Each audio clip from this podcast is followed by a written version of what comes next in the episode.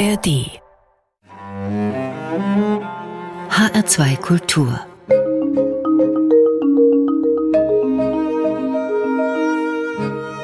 Doppelkopf Sie hat als Hauswirtschaftslehrerin, Arzthelferin, Röntgenassistentin und vieles andere gearbeitet, hat mit Anfang 60 ihr Leben umgekrempelt und neu angefangen am Ort ihrer Kindheit. Und das ist ein ganz besonderer. Gertrude von Holt ist Seelsorgerin und Predigerin auf Hallig-Hoge, der zweitgrößten Hallig im nordfriesischen Meer. Sie hat Bücher geschrieben voller Geschichten zwischen Himmel und Nordsee und diese Geschichten sind anders, denn sie sagt, nirgends sind die Menschen so nah, ist der Himmel so hoch, wird so ausgelassen gefeiert, ist Gott mittendrin und über diese Geschichten und das Leben am Ende der Welt, geprägt von Windwellen und Natur wollen wir reden, aber auch über einen anderen Blick auf die Welt im Doppelkopf mit Gertrude von Holt, der Halligseele. Guten Tag nach Kiel. Guten Tag nach Frankfurt. Wir haben dieses Gespräch am Freitag aufgezeichnet und wir wussten bis heute früh nicht, ob dieses Gespräch tatsächlich stattfinden würde denn sie sind abhängig von Wind und Wetter. Wie war denn die Überfahrt? Der Wind ist fast nicht.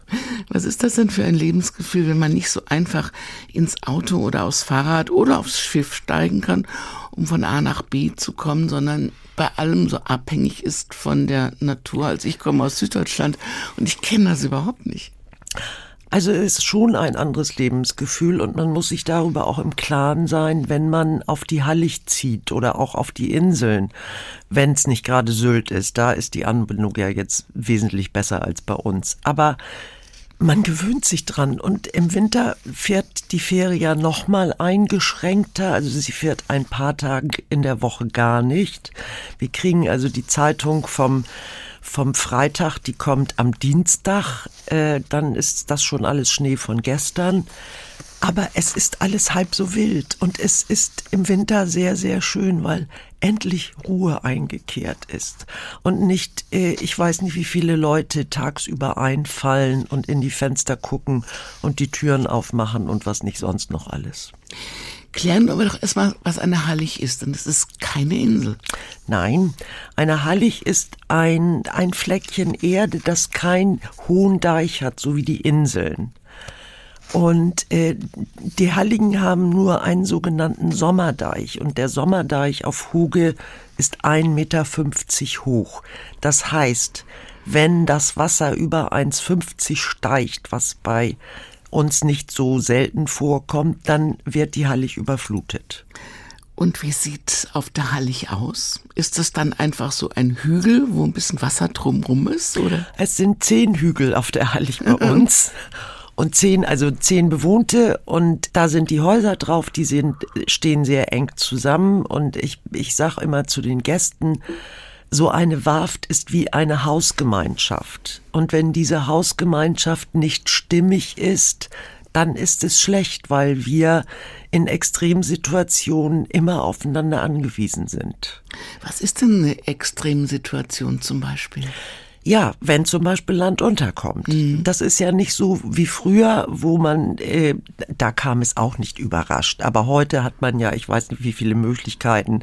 Und wir wissen schon ein paar Tage vorher, ob was kommt oder nicht. Und trotzdem muss ja an, bevor es dann soweit ist, alles rennet, rettet, flüchtet. Alles muss auf die Warften geschafft werden. Alles, was wegfliegen kann, wird festgezurrt. Das Vieh muss nach oben, die Kutschen müssen nach oben. Es sind sehr viele alte Leute bei uns auf der Hallig und die können dann viele Sachen nicht alleine. Wie viele Menschen leben jetzt da? Etwas über 90. Das ist klein. Ja, das ist klein. Jeder kennt jeden. Aber klar. Und kommt jeder mit jedem aus? Kann man auch andere Fragen stellen? Ich glaube, das ist sehr schwierig. Also ihr hm. müsst euch das so vorstellen. Wir leben in einem Mikrokosmos, aber dieser Mikrokosmos spiegelt genau den Makrokosmos wider. Mhm. Und dadurch, dass, was du gerade eben schon gesagt hast, wir können uns ja nicht aus dem Weg gehen. Und deshalb ist es auch schwierig. Ich kann mich nicht ins Auto setzen und wenn ich mal wieder die Faxen dicke habe und sage, gut, dann fahre ich eben mal da und dahin und komme heute Abend, wenn alle schlafen, zurück. Das geht eben nicht. Wir haben es eben gehört, wir duzen uns, weil wir uns kennen und wir behalten das in diesem Gespräch auch bei. Du bist dort aufgewachsen. Was war das für eine Kindheit? Ich bin nicht auf Huge aufgewachsen, sondern auf Pellworm, also auf der Nachbarinsel. Ist aber auch klein. Ja, aber schon ein bisschen größer. Damals, als ich Kind war, waren das 1800 Einwohner. Im Gegensatz zu 100 ist das natürlich schon eine Menge. Aber ich bin in sämtlichen Ferien und an allen freien Tagen seit meinem sechsten Lebensjahr bei meinen Großeltern auf Hoge gewesen. Das war eigentlich das Paradies. Wir sind ja zu der Zeit nicht in Urlaub gefahren, sondern ich habe Urlaub auf Hoge gemacht bei meiner Oma Huge und bei meinem Opa Huge. Und da konnte ich tun und lassen, was ich wollte. Ich musste nur mittags und abends pünktlich zu Hause sein, dann bitte mit ordentlich geflochtenen Haaren und sauberen Händen. Gefährlich ist es nicht für ein Kind da alleine zu spielen? So nein, im Meer und nein, absolut mhm. nicht. Was hast du mitgenommen, als du dann aufs Festland gezogen bist? Also jetzt nicht materiell, sondern an diesen Erfahrungen? Also was immer wichtig für mich gewesen ist, ist diese Weite, der weite Blick, der hohe Himmel und dieses Gezeitenspiel, also Wasser da, Wasser weg. Und ich habe ja, als ich dann studiert habe, ich habe einen Teil in Marburg studiert, ich musste immer zwischendurch nach Hause, wenn ich nichts mehr aufnehmen konnte. Das hieß nicht, dass ich nach Hause zu meinen Eltern wollte, sondern ich musste nach Hause in die Weite. Und da konnte ich regenerieren. Aber du hast dann doch lange Jahre auf dem Festland gelebt ja. und dann einen Neuanfang mit Anfang 60 gewagt, dann wieder auf der Hallig. Ging das nur dort? Im Nachhinein glaube ich schon. Also ich bin für meinen Kirchenkreis viele Jahre in Tansania einmal im Jahr gewesen, weil wir da mit dem mit einem Kirchenkreis eine Partnerschaft hatten und ich habe mir eine Zeit lang überlegt, ob ich nach Tansania gehe, um da ein paar Jahre zu leben und die Menschen da zu unterstützen, was ich vielleicht auch gemacht hätte. Und dann kam Huge und dann war Tansania überhaupt kein Thema mehr. Warum? Weil Huge mir viel näher ist. Mhm. Ist es leichter oder schwerer, auf so einem, hier in so einem Mikrokosmos zu leben, der von der Natur so abhängig ist und wo man eben einfach auch ausgeliefert ist? Also ich weiß nicht, ob es leichter oder schwerer ist, aber man darf nicht vergessen, ich bin ja in so einem Mikrokosmos groß geworden und ich komme aus genau so einer Familie, wie ich sie jetzt auf Hoge erlebe. Ich weiß also, wie die Leute ticken. Das Problem ist natürlich, und das ist ja wohl dann auch klar, sie wissen, wissen aber auch, wie ich ticke, ne? Und manchmal ist es nicht ganz so witzig. Muss man da besonders ehrlich sein? Also die Menschen verschweigen sehr, sehr viel. Das kenne ich aber schon von zu Hause. Und ich habe ganz viele Jahre auch ganz viel verschwiegen, bis ich das Gefühl hatte, ich platze, ich kann es nicht mehr ertragen. Und äh, ich habe festgestellt, dass man auf der Hallig besser klarkommt, wenn man Rückgrat hat, wenn man nicht einknickt. Und das hat sich vielleicht auch aus dem Grunde, weil ich immer Kirche für sie war. Ich war auf der einen Seite war ich die kleine Tute mit den langen Zöpfen von früher, aber dann kam ich ja als ihre Seelsorgerin wieder hin und da haben sie, wenn ich sehr ehrlich war oder auch sie zur Raison gerufen habe, sie haben das sich gefallen lassen. Aber ich glaube, das hatte auch was mit meiner Funktion als Kirche zu tun oder in Kirche zu tun. Darüber sprechen wir gleich. Jetzt sind wir erstmal mit Peter Cornelius reif für die Insel. Auch wenn die Hallig, wie gesagt, keine richtige Insel ist. Wann ich so überleg, es im Leben geht, dass ich ja nicht um das, wofür ich lebe. Ich arbeite das ganze Jahr lang schön brav fürs Finanzamt. Ich frag mich, ob das ewig so weitergeht. Ich bin reif, reif, reif, reif für die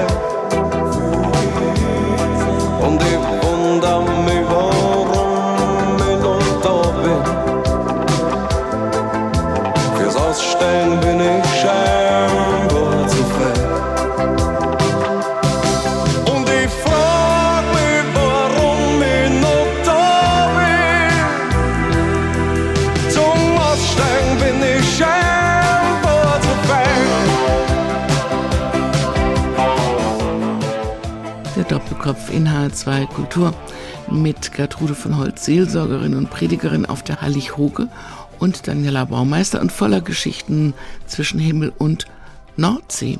Ist Nordsee anders als Ostsee oder Südsee? Du hast ja die Welt bereist auch. Zwischen Ostsee und Nordsee, also Ostsee ist ja für uns eine Badewanne, entschuldige, weil wir hier jetzt an der Ostsee sind, aber äh, für uns Nordseeleute, mein, mein Sohn, ähm, ja auch an der Nordseite, Nordseeseite aufgewachsen und der hat eine Zeit lang an der Ostsee gelebt und der sagt, Mama, das kann man überhaupt gar nicht vergleichen. Also zwischen Ost- und Nordsee müssen wir gar nicht reden. So Atlantik, äh, Pazifik, jein, jein. Es, es sind einfach nur, die Übergänge sind anders. Äh, also als ich von der Nordsee in den Atlantik gefahren bin, war es gleich. Da habe ich nicht so große Unterschiede gemerkt, aber der Pazifik ist schon anders. Hat man bei der Nordsee eher dieses Gefühl unheimlich mörderisch, unberechenbar oder ist es einfach ein schönes Meer? Es ist ein schönes Meer. Das muss man wirklich sagen. Und es ist unberechenbar, wenn wir Land unter haben und auf unseren Warften da sitzen und ich habe eine Wohnung mit einem fast Rundumblick und der Sturm und das Wasser so wirklich tost, dann hat man das Gefühl, man ist wirklich mitten im Wasser. Und es ist, ich werde immer wieder gefragt, ob ich keine Angst habe. Nein, wir haben keine Angst, denn wir sind damit groß geworden, aber wir haben schon unheimlichen Respekt vor dem Wasser. Schreit denn die Hallig gerade danach, dann auch Geschichten zu erzählen, die zum Beispiel in dem Buch zwischen Himmel und Nordsee erzählt werden von dir? Na klar, schreit die Hallig danach. Zum Beispiel? Ja, weil es, äh, wenn so bei der letzten großen Flut in diesem Februar, die hat drei Tage gedauert und äh, das war schon irre und die war so hoch, dass wenn sie noch ein bisschen, ein paar Zentimeter nur, dann hätten wir alle in der Badewanne gesessen. Und das war schon beeindruckend. Und es ist so, wenn du dann draußen bist und um die Hausecke kommst, musst du dich so festhalten. Ich habe immer Angst, dass mein Hund durch die Gegend fliegt, weil der ein bisschen kleiner ist als ich. Aber er kriegt es immer ganz gut geregelt. Und dann läufst du, ja, kannst du ja nicht auf die Straße, du musst ja um die Warft laufen. Und dann war ich das eine Mal, kommen wir ein Stück von unserem Haus weg und dann denke ich, was ist das denn? Schwupps, kam da ein kleiner Seehund, der hatte sich oben hin verzogen und dann kamen wir und dann war er plötzlich wieder weg.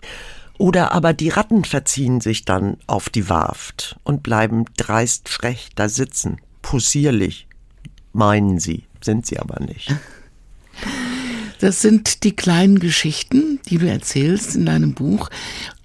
Ein Neuanfang mit Anfang 60, nach einem ausgefüllten Leben, wie sich das so liest, also verschiedene Berufe, dann vier Kinder und äh, einige Enkel und eine Ehe, das klang eigentlich sehr ausgelastet. Warum dieser Neuanfang als Predigerin und als Seelsorgerin in diesem Mikrokosmos? Äh, Kirche hatte ich ja schon viel länger gemacht. Ich habe auch Kirchenpolitik gemacht. Und ich war zu dem Zeitpunkt an einem Punkt in meinem Leben angekommen, wo ich das Gefühl habe, ich renne immer gegen eine Wand, aber ich komme da nicht rüber. Irgendwie war mir klar, dass ich was an meinem Leben ändern muss. Aber ich wusste nicht wie und was. Und dann kam eben diese denkwürdige Hochzeit, auf die ich eingeladen war, wo mein Propst, der früher mein Gemeindepastor gewesen war, die Pastorenrunde fragte, ob nicht jemand eine Vertretung für Hallig-Hoge wüsste. Und ich hörte nur Hallig-Hoge und sperrte die Ohren sperrangelweit auf. Und dann hat er das erklärt und da habe ich zu ihm gesagt, weißt du was, Kai, ich würde das sofort machen, aber ich darf es ja nicht, weil ich ja keine studierte Theologin bin.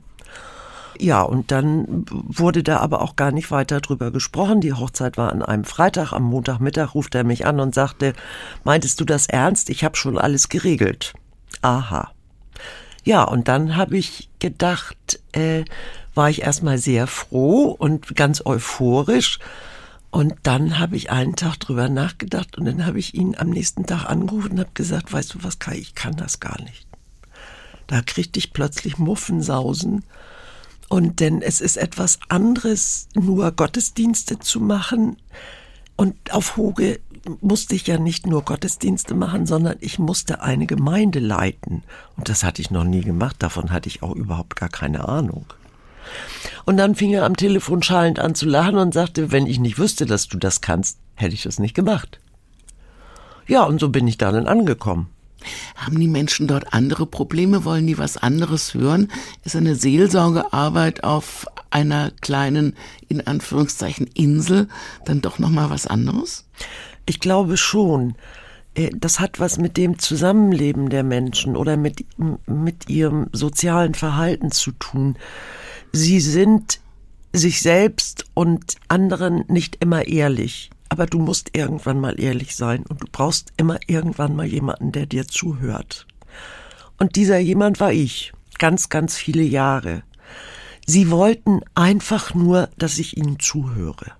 Und was erzählen die dann? Von sich, von ihren Problemen, von ihren Vorstellungen, von ihren Träumen, die sie gehabt haben, von ihrem Unmut. Äh, sie haben mir alles erzählt und ich musste manchmal ganz scharf überlegen, weil ich ja der Verschwiegenheit unterstehe, dass ich immer gedacht habe, oh Gott, hoffentlich hast du jetzt nichts gesagt, was du nicht sagen darfst. Was würde denn passieren? Sie würden das Vertrauen in mich verlieren. Und das habe ich auch auf der Hallig festgestellt, dadurch, dass wir so eng aufeinander leben. Und wenn du in einer Situation oder in einer Position, so wie Lehrer, Pastor, Bürgermeister oder was das, wenn du in so einer Situation da lebst, dann ist es ganz schwierig, wirkliche Freunde zu haben, weil du kannst in dieser Position nicht alles sagen. Weil man, weil man sich auch nicht aus dem Weg gehen kann. Genau. Und das Problem ist, äh, bei den Leuten auf den Halligen und Inseln, das ist höchstwahrscheinlich auf den Dörfern auch nicht anders. Die Leute gehen nicht direkt auf einen zu und fragen, wenn ein Gerücht im Umlauf ist ne? Sondern dieses Gerücht wird um 75.000 Ecken weitergetragen und es ist wie bei der stillen Post, was letztendlich dabei rauskommt, ist manchmal hanebüchend. Und ich habe es mir zur Gewohnheit gemacht, dass ich, wenn ich irgendetwas gehört habe, zu den Betreffenden hingegangen bin und gesagt habe, du hör mal, ich habe das und das gehört. Was ist dran? Und das haben sie immer sehr geschätzt. Und ich glaube, das ist auch wichtig. Und ich glaube, es ist auch, das habe ich ja auch an mir selbst gemerkt, in diesen Jahren, die ich da gewesen bin, wenn ich nicht immer wieder Menschen auf dem Festland gehabt hätte, die nicht auf Hoge leben, mit denen ich reden konnte, dann wäre das schon sehr schwierig gewesen, denn ich musste ja alles sonst mit mir alleine abmachen. Beflügelt diese Erfahrung dann auch das Schreiben? Also bist ja dann nicht nur Seelsorgerin geworden, sondern auch Schriftstellerin?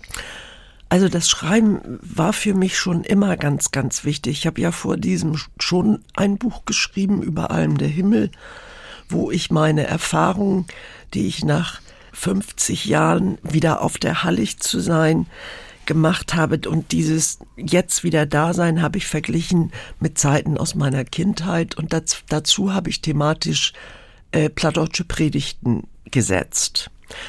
Und das Schreiben ist für mich immer ganz, ganz wichtig, wenn ich nicht, wenn ich ein Problem habe oder wenn ich irgendwie nicht weiterkomme, dann komme ich mit dem Denken nicht weiter, weil dann drehe ich mich im Kreis. Also setze ich mich hin und schreibe es auf. Dann muss ich nämlich bei dem roten Faden bleiben und dann wird es klarer für mich. Also Schreiben hatte immer einen großen Stellenwert. Können wir mal was auf Platt hören, damit wir mal wissen, wie es dort klingt bei euch? Na klar. Plattdeutsch ist mein Moddersbrock und äh, den moch ich auch nicht missen. Das habe ich jetzt fast verstanden. Na, siehst du wohl. Gibt es aber auch Dinge, die man nicht versteht hier? Ja, wir haben natürlich so einige Sachen, die äh, man nicht versteht, obwohl man ganz ehrlich sagen muss, äh, das Plattdeutsche ist heute auch dieser frühen Worte, ja, die haben heute Seltenheitswert. Also zum Beispiel die, die Worte, die mein Großvater gebraucht hat, die kennt heute kein Mensch mehr. Zum Beispiel? Oh, Beispiel ja hier, wenn er sagte 88, dann sagte er Tach und Tachen die. Da weiß heute keiner mehr, was das heißen soll. Und ich bin in Marburg dann, wenn sie dann, sie wussten sowieso nicht, wo Nordfriesland ist. Und wenn ich dann erzählte, dass ich auch noch von der Insel komme und dass ich Plattdeutsch spreche, dann musste ich, sollte ich denen immer was auf Plattdeutsch erzählen. Und das ist mir immer so bescheuert vorgekommen, weil ich ja kein Gegenüber hatte. Und Plattdeutsch nur so in den Raum zu sprechen, ohne dass ich ein Echo bekomme, das fand ich immer ganz schrecklich. Also habe ich nur Allgemeinplätze erzählt. Musik gibt's jetzt von Eleni Karaindru mit Jan Gaberek. Diese Musik ähm, habe ich gehört, als ich äh, vor drei Jahren, 2019, habe ich in Südtirol und am Gardasee Urlauberseelsorge acht Wochen gemacht. Und da habe ich auf einem Weingut gewohnt, etwas entfernt vom Gardasee und habe über die Weinberge geguckt und auf andere Berge über eine wunder wunderschöne äh, Landschaft und habe dabei diese Musik gehört. Und wenn ich dieses Lied höre, dann denke ich an dieses Weingut und seine Umgebung.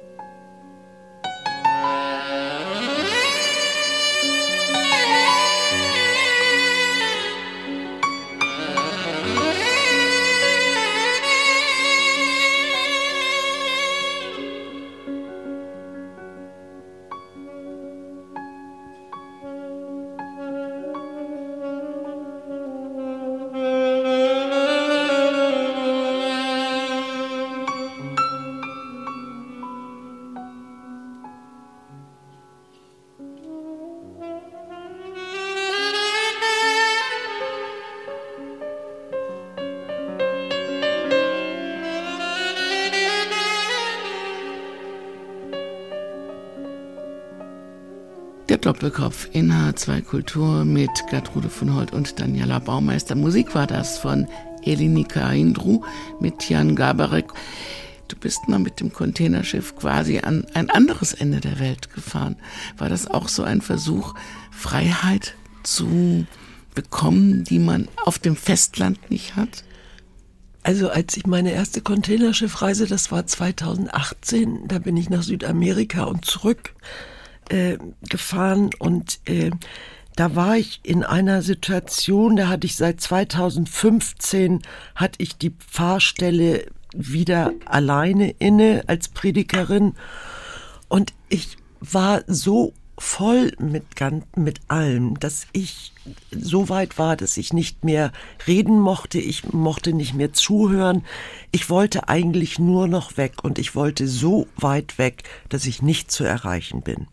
Und dann, da ich ja auch aus einer Seefahrerfamilie komme und auch schon öfter zur See gefahren bin, habe ich gedacht, das wäre doch was. Und es funktionierte. Der Großvater war noch Robbenfänger. Ja, mein Großvater und mein Urgroßvater und mein Onkel war es auch noch. Die Welt verändert sich ja rasend schnell. Wie kriegt man das denn dann mit auf Orten, ja, wo man dann auch alleine sein muss, also auf der Hallig-Hoge, aber vielleicht auch auf so einem Containerschiff, einmal um die Welt? Wenn du das so willst, fällt mir das jetzt gerade erst ein. Das ist mir noch gar nicht so bewusst geworden. Aber auf dem Containerschiff bist du wie auf einer Hallig. Du bist ja auch in einem, äh, einem Raum, den du auch nicht einfach so verlassen kannst, außer du bist im Hafen. Und die sind alle aufeinander angewiesen.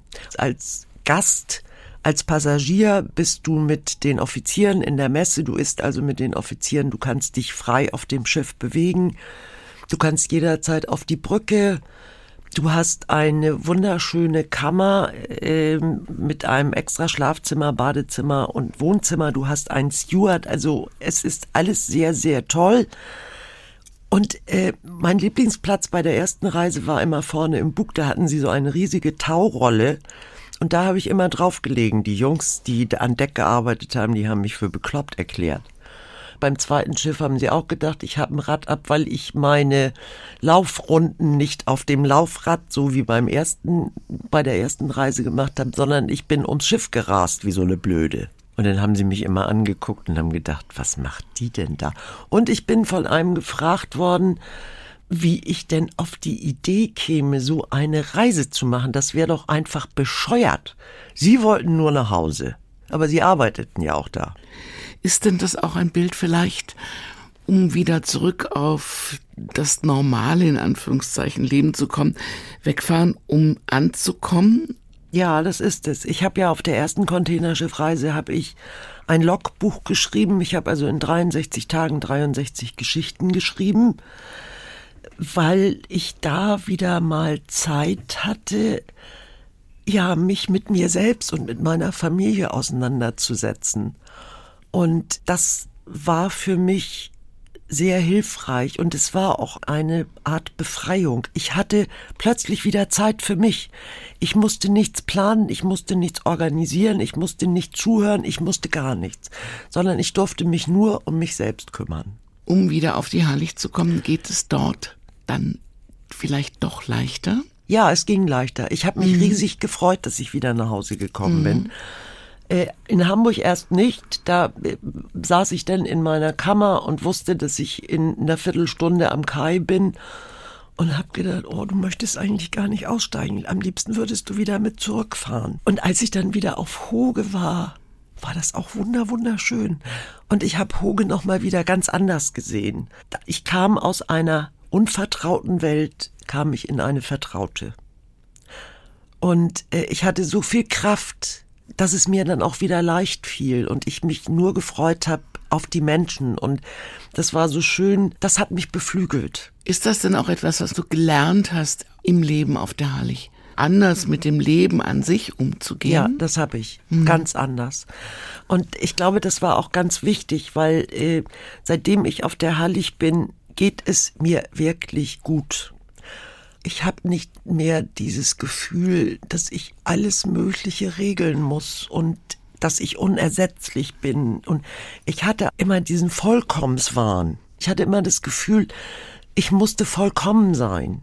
Das habe ich auf der Hallig nicht. Ich bin so wenig vollkommen wie jeder andere auch. Und ich habe es dankbar festgestellt, dass ich das auch nicht sein muss. Ich habe ein paar Stichpunkte auch noch gefunden in deinem Buch zum Beispiel. Wenn dann eine Sturmflut zum Beispiel kommt, geht's ab in die Sturmwohnung. Mhm. Da ist es klein, hässlich und kalt. Ja. Aber trotzdem vertraut? Ja, trotzdem vertraut. Ich kann es nicht beschreiben. Was ist eine Sturmwohnung? Eine Sturmwohnung, also nach der großen Flut 1962, wo ja sehr, sehr viel kaputt gegangen ist, äh, in Hamburg, das daran erinnern sich die meisten, aber eben auch auf den Heiligen und Inseln.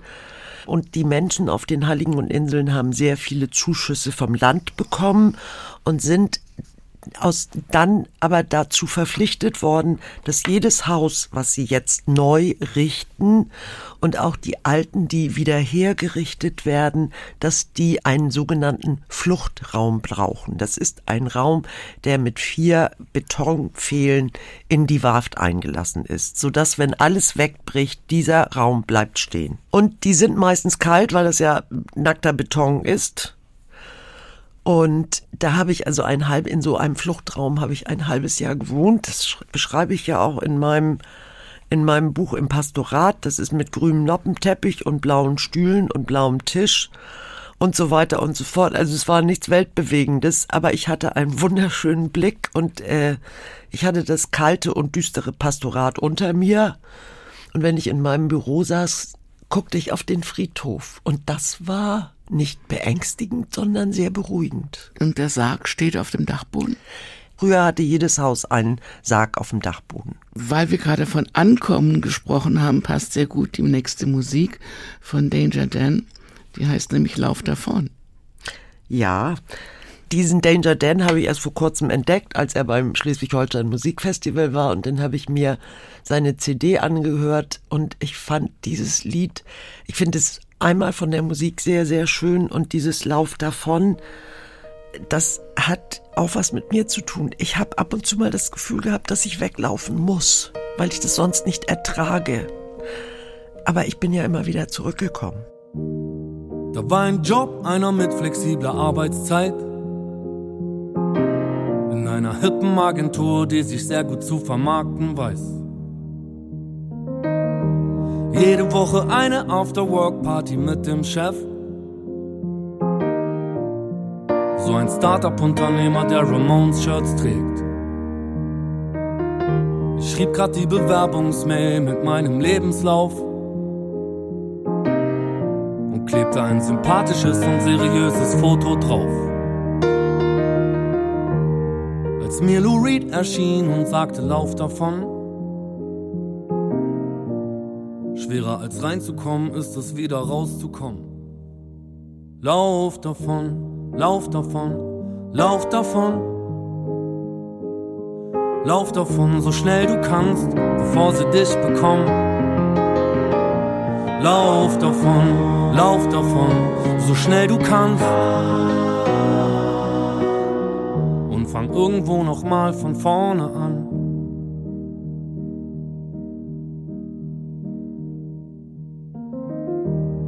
Lu hat gesagt, lauf davon und fang von vorne an. Hätte ich das nicht gemacht, wäre ich ganz bestimmt verloren gegangen. Hast du dir deinen Alltag oder hat dich dein Alltag gemacht?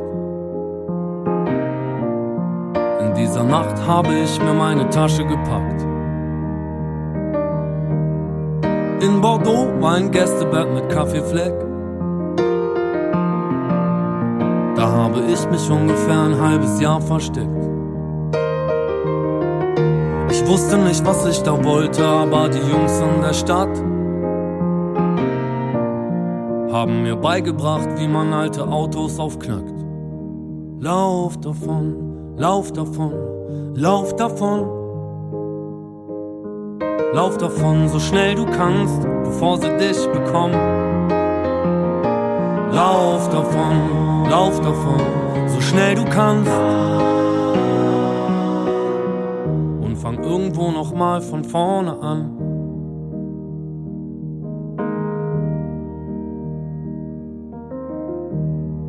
Ende Juni ein Lou Reed Konzert am Place de Cancans. Wir hatten kein Geld für Tickets, doch der Zaun war nicht hoch. Natürlich wurden wir erwischt und von den Flicks verhauen. Pepperspray hat noch tagelang gebrannt in den Augen. Ich kam als einziger davon und hab alleine getanzt.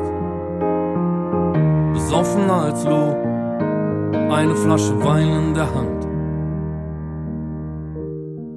Dann hat irgendwer gefragt, warum ich weinen muss. Ich sagte wegen Pepperspray, er gab mir einen Kuss. Lauf davon, lauf davon, lauf davon. Lauf davon, so schnell du kannst, bevor sie dich bekommen. Lauf davon, lauf davon, so schnell du kannst. Und fang irgendwo nochmal von vorne an.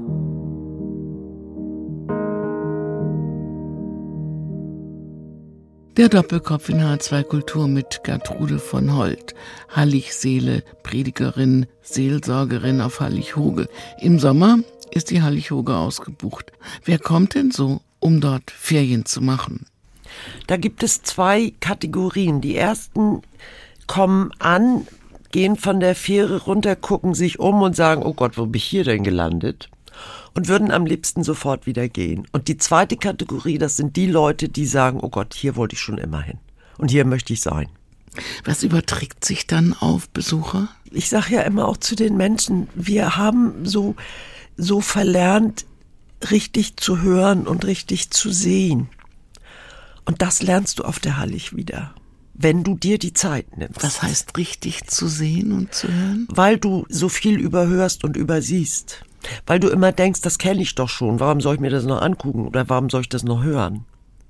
Das ist wie mit dem, mit dem, wie ich dir erzählt habe, dass ich nur Musik gehört habe oder eben nur gelesen habe. Also, weil die Menschen viele Sachen auf einmal machen und nicht mehr wissen, wie das ist, wenn ich nur eine Sache mache. Und du bist auf der Hallig, wenn du dich drauf einlässt, kommst du unweigerlich dahin. Und, und das merke ich an den Gästen, die zum Teil 50 Jahre kommen. Und die kommen nicht nur einmal im Jahr, sondern die kommen ein paar Mal im Jahr. Und äh, das Hallig ist Balsam für die Seele. Und für mich ist es, habe ich ja auch in meinem Buch geschrieben, für mich ist es Kloster unter freiem Himmel. Das wollte ich gerade fragen. Kloster unter freiem Himmel kann ja auch ein bisschen beängstigend sein, kann aber auch sehr schön sein.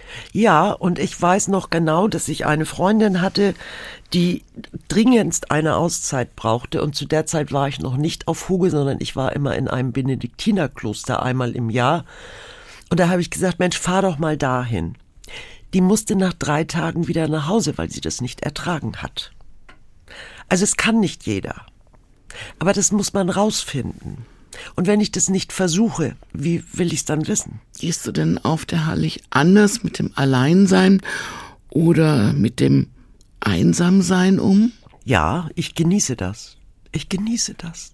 Ganz ehrlich. Ich sitz in meinem Sessel und guck rund um die Hallig ich habe diesen tollen Blick. Ich freue mich jeden. Was, sie, was, siehst du dann, wenn du guckst? Ich sehe Wasser, ich sehe auf der einen Seite Pellworm, dann sehe ich Süderoog, dann sehe ich Norderoog, dann sehe ich Amrum, dann sehe ich Föhr, dann sehe ich Langeness und wenn ich Glück habe, sehe ich den Leuchtturm von Hörnum und von Helgoland. Also es, es ist nicht langweilig und ich sehe Vögel ohne Ende und es ist ja vor allen Dingen dieser Himmel. Er ist immer anders. Und wenn ich abends noch einmal mit meinem Hund Störtebecker um die Warft gehe, dann muss ich ganz oft stehen bleiben, um zu hören, dass ich eigentlich nur Wasser, Wind und Vögel höre. Keine Straßenlaterne, nichts, sondern nur Himmel. Ist das auch eine Umgebung, um Vorsätze zu fassen oder sie gerade nicht zu fassen und über Bord zu werfen? Also ich muss dir ganz ehrlich sagen, ich habe in den letzten Jahren fast überhaupt keine Vorsätze gefasst. Ich habe es einfach auf mich zukommen lassen und es hat mich total entlastet, weil ich mein ganzes Leben lang immer geplant hatte. Und äh, ich habe das ja in meinem Leben so oft gesehen. Du kannst planen ohne Ende, aber du bist nicht letztendlich diejenige, die entscheidet. Mich entlastet es sehr. Was könntest du uns jetzt mitgeben? Also wir sind jetzt nicht auf der Hallig, aber man kann ja vielleicht auch ein Halliggefühl erzeugen. Das, was ich gerade eben schon gesagt habe, dass ich mich einfach hinsetze und in mich reinhöre. Ich glaube, das haben wir ja, das, oder das hatte ich auch ganz viele Jahre verlernt, auch auf meinen Körper zu hören. Denn der Körper sagt dir schon, was du kannst und was du nicht kannst. Und das hat für mich auch schon wieder was mit dem Hören zu tun. Also wirklich Sachen bewusst zu machen und nicht einfach nur alles Mögliche auf einmal und, und das Gefühl haben, ich muss es alles machen muss ich nicht. Was kannst du den Menschen, die dort leben oder ihr Leben lang dort gelebt haben, noch erzählen als Seelsorgerin, als Predigerin? Ich erzähle ihnen eigentlich ganz wenig, sondern sie erzählen mir ganz viel. Und das war der, das, das größte Erlebnis, als ich 2009 dahin gekommen bin und die Leute, die ich von früher noch kannte und die mich von früher noch kannten, besucht habe. Es wurde immer erst über früher gesprochen, natürlich, dass früher alles besser war und ne, wie das denn so ist. Und dann wurde ich gefragt, was ich denn vorhabe und was ich gemacht habe. Und ganz zum Schluss sind sie immer auf Gott gekommen, ohne dass ich was gesagt hatte. Und es ist für sie, Gott ist für sie allgegenwärtig, aber er wohnt nicht für sie in der Kirche, sondern er ist in dem, was sie sehen, um sie herum. Er ist überall. Und sie wissen ganz genau, dass sie ohne diese Hilfe von oben schon längst nicht mehr da wären. Und sie müssen immer irgendwie, das weiß ich von meinen, meinem Großvater und meinem Vater, die wirklich nur zu ganz besonderen Anlässen in die Kirche gegangen sind. Aber sie waren sehr, sehr gläubig. Und ich glaube auch, dass meine Vorfahren, ähm, die ja alle Seefahrer waren und die Frauen alleine auf den Halligen geblieben sind, die nach jeder Sturmflut immer wieder von vorne angefangen sind und immer und immer und immer wieder. Sie sind geblieben, weil sie daran geglaubt haben, dass er da oben ihnen schon hilft und sie beschützt. Am Ende hältst du es mit dem Prediger Salomo. Alles hat seine Zeit. Ist das auch ein Ziel, das auch zu kapieren? Ja. Ich glaube, das ist ganz wichtig, dass es wirklich, dass, dass man das verinnerlicht, äh, dass alles seine Zeit hat. Und ich glaube, je älter ich werde, umso mehr ist es. Und ich ertappe mich in, den, in der letzten Zeit, ich habe also ein paar Seebestattungen gehabt und äh, in der letzten Zeit ertappe ich mich immer wieder dabei, dass ich ganz oft sage, ja, da könnt ihr mal wieder sehen, dass alles seine Zeit hat und dass es gut so ist. Das klingt ja schon so ein bisschen wie, wie Paradies, wie ihr da lebt. Aber es gibt doch sicher auch Alltagsprobleme und ganz normale Dinge, Menschen, die sich nicht mögen oder dass man sich nicht in den gegenseitigen Topf schauen lassen will. Wie gehst du damit um? Erstaunlich gut. Ich habe ja mich selbst widerlegt, indem ich nach Hoge zurückgegangen bin. Ich habe, als ich von Pellworm wegging, dann habe ich immer gesagt, ich will nie wieder da wohnen, wo man mit dem Schiff hin muss und wo man sich gegenseitig in den Kochtopf gucken kann. Und wo bin ich hingegangen? Noch schlimmer. Ich muss immer mit dem Schiff fahren und in den Kochtopf können wir uns auch alle gegenseitig gucken. Witzigerweise stört es mich nicht mehr. Und ich bin jetzt in Bezug auf mein Buch, wo ich ja ganz viele Sachen von mir ganz persönlich erzähle, bin ich gefragt worden, ob mir das nichts ausgemacht hätte.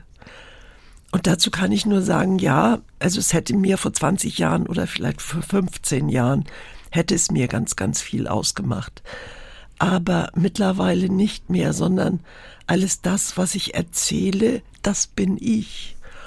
Und das hat auch was mit dieser Ausbildung zur Predikantin, die ich ja drei Jahre gemacht habe, zu tun, weil die so intensiv war, dass ich immer gesagt habe, das ist Psychotherapie pur und umsonst, weil ich noch nie so viel über mich gelernt habe wie in diesen drei Jahren. Aber ich habe nicht nur etwas über mich gelernt, sondern ich habe auch was über die anderen gelernt, weil ich mich plötzlich auf andere eingelassen habe.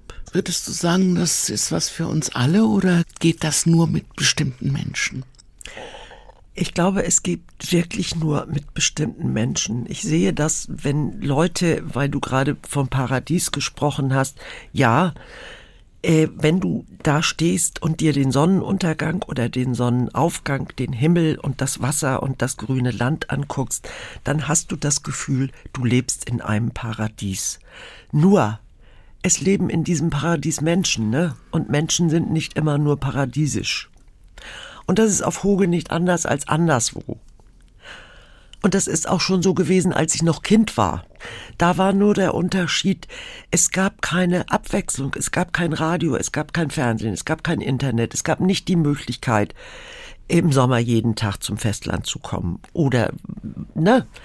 Und deshalb haben sie sich abends in Schummern, das war also, wenn die Dämmerung anfing, haben sie sich gegenseitig besucht und haben sich was erzählt alltägliche Geschichten, das, was sie erlebt haben, aber auch Geschichten von früher. Und sie gingen nach Hause, wenn die Hausfrau die Petroleumlampe anmachte. Und die Leute, die zu uns kommen, und das ist früher auch schon so gewesen, die Leute, die kommen, die haben alle einen Rucksack.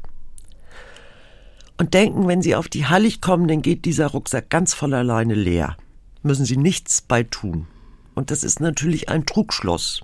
Ich musste auch was tun, als ich auf die Hallig gekommen bin, denn ich bin ja auch nicht ohne Rucksack gekommen. Und dann muss ich überlegen, was ich mache. Ob ich bleibe und versuche damit klarzukommen oder ob ich wieder gehe.